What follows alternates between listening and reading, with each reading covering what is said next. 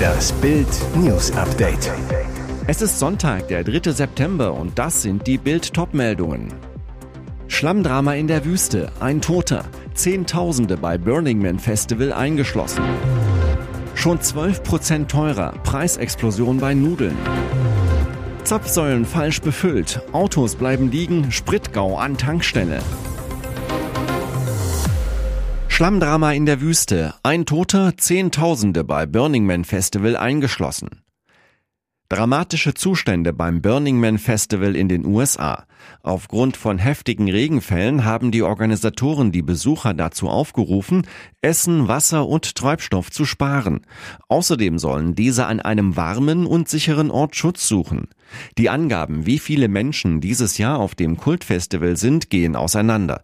Zwischen 60.000 und 73.000 sollen es sein. Klar ist, Zehntausende Musikfans sind derzeit gefangen in, so kurios es klingen mag, einem riesigen Matschpfuhl mitten in der Wüste von Nevada. Starkregen hat den sonst knochentrocken Boden in eine Schlammlandschaft verwandelt, die Lage schlimm. Tausende Toiletten können nicht entleert werden. Autos kommen auf dem Gelände nicht voran, es gibt kaum Handyempfang. Keiner kommt rein und keiner raus. Sogar ein kleiner provisorischer Flughafen, über den die oftmals wohlhabende Klientel in den letzten Jahren an und abgereist ist, wurde dicht gemacht. Darüber hinaus ist ein Mensch gestorben. Die Person ist laut dem zuständigen Sheriffbüro im Bundesstaat Nevada während des Regengusses zu Tode gekommen. Schon 12 Prozent teurer. Preisexplosion bei Nudeln. Mamma mia, die Pasta wird teurer. Die Preise für Hartweizen sind in Europa innerhalb kurzer Zeit um mehr als 20 Prozent gestiegen. Und ein Ende der Explosion ist nicht in Sicht. Das berichtet Agrar heute. Heißt, Verbraucher werden für Spaghetti, Tagliatelle, Rigatoni und Co. mehr bezahlen müssen. Schuld daran sind laut dem Branchenportal eine Dürre beim Großexporteur Kanada sowie das schlechte Wetter in Europa. Das International Grains Council sagt voraus, dass die weltweite Produktion von Hartweizen dieses und nächstes Jahr auf dem niedrigsten Stand seit 22 Jahren liegen wird. Mit der Konsequenz, dass die Lager so leer sein werden wie seit drei Jahrzehnten nicht mehr. Das verknappte Angebot lässt die Preise in die Höhe schnellen. Agrar heute schreibt von einem Schock für die Märkte. Das Marktforschungsunternehmen Nielsen berichtet, dass die Pastapreise im Einzelhandel in Europa bereits um rund 12 Prozent gestiegen sind. Was jetzt auf den deutschen Nudelliebhaber im Supermarkt zukommt, lässt sich noch nicht sagen. Analysten gehen davon aus, dass es bei der Preisgestaltung noch viel Luft nach oben gibt. Zapfsäulen falsch befüllt, Autos bleiben liegen, Spritgau an der Tankstelle. Reichensachsen-Hessen.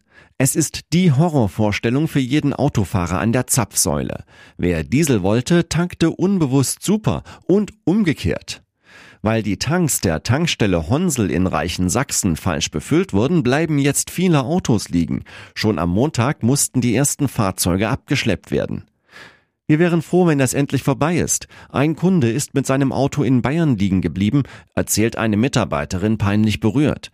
Vorsorglich wurde auch eine Tankstelle in Meinhard-Grebendorf gesperrt.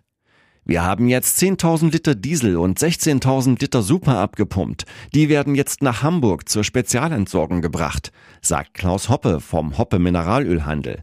Der ist mit dem Abtransport der Kraftstoffe beauftragt. Die Kosten für den Abtransport schätzt er auf 15.000 Euro. Martin Heine betreibt seit 35 Jahren den Tankstellenservice Heine im Wesertal, reinigt die Anlage und tauscht die Filter aus. Das passiert vielleicht einmal im Jahr, schätzt er. Noch immer ist unklar, wer die Kosten für die Autofahrer übernimmt. Mehr zum Spritgau lesen Sie auf Bild.de. Verharmlost sexuelle Nötigung. Sky-Expertin kontert Pochers Giftspruch. Der Social Zoff geht in die nächste Runde. Beim Bayern 2 zu 1 Sieg im Bundesliga-Topspiel gegen Gladbach überrascht Sky-Expertin Tabea Kemme mit einem ganz speziellen Outfit. Die 31-jährige ehemalige Nationalspielerin trägt ein WM-Trikot der spanischen Frauennationalmannschaft, auf dem Rücken die Nummer 10 von Jennifer Hermoso. Ein klares Statement der Solidarität. Doch einem passt das gar nicht, Oliver Pocher. Der 45-Jährige wirft Kemme über Social Media vor, zu übertreiben, sich nur schnelle Likes abholen zu wollen. Das lässt diese nicht auf sich sitzen, reagiert nun bei Instagram. In seiner Instagram-Story postet Pocher am Samstagabend ein Foto von der ehemaligen Spielerin. Schreibt dazu, manchmal kann man es auch als Expertin übertreiben. Wie aus einer definitiv fragwürdigen Szene, über die sich noch die Mannschaft im Bus amüsiert, irgendwann eine Staatsaffäre gemacht wird. Okay. Doch nicht mit Kemme. Die reagiert kurz und hart, schreibt in ihrer Story wieder ein Beispiel, wenn man sexuelle Nötigung verharmlost. Mehr zum Social Zoff auf Bild.de. Und jetzt weitere wichtige Meldungen des Tages vom Bild Newsdesk. Ukraine-General meldet Erfolg. Wichtigste Frontlinie durchbrochen. Jetzt bestätigt die Ukraine auch offiziell, die wichtigste Verteidigungslinie der Russen an der Südfront wurde durchbrochen.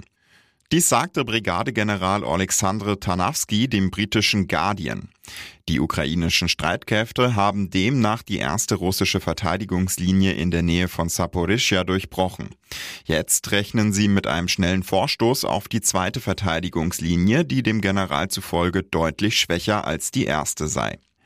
Tarnawski zufolge habe Russland 60 Prozent seiner Zeit und Ressourcen in den Aufbau der ersten Verteidigungslinie und nur jeweils 20 Prozent in die zweite und dritte Linie investiert. Russland habe nicht damit gerechnet, dass die ukrainische Armee die erste Linie passieren würde, so der General. Am Wochenende zeigte sich auch Ukraine-Präsident Wladimir Zelensky zufrieden mit den Fortschritten der Offensive. Die ukrainischen Streitkräfte bewegen sich vorwärts. Trotz allem und ungeachtet dessen, was alle sagen, kommen wir voran und das ist das Wichtigste. Wir sind in Bewegung, teilte Zelensky am Samstag mit. Donnerstag war Prinzessin Dianas 26. Todestag. Jetzt erhebt sie noch einmal ihre Stimme und sorgt für Wirbel im Königreich. Nächstes Jahr soll der Dokumentarfilm Diana The Rest of Her Story erscheinen. Mit ihm gelangen erstmals Ausschnitte privater Tonbänder an die Öffentlichkeit, die die verstorbene Lady Di in den 1990er Jahren aufgenommen hatte. Damals, als sie noch mit Charles verheiratet war, sprach sie sieben Stunden lang mit ihrem engen Freund James Colthurst. Die Aufnahmen wurden mit Dianas Einverständnis an Autor Andrew Morton übergeben. Der Schriftsteller schrieb bereits das Enthüllungsbuch Diana ihre wahre Geschichte. Darin packte sie aus erster Hand über die Royals aus. Der US-TV-Show Good Morning America liegen jetzt exklusive Auszüge aus der neuen Doku vor. Das offenbaren die Tonaufnahmen. Charles wollte eigentlich ein Mädchen. Diana erinnert sich. Mein Mann redet kaum mit Mama, denn bei Harrys Taufe ging Charles zu ihr und sagte, weißt du, wir sind so enttäuscht, wir dachten, es würde ein Mädchen werden. Die Reaktion?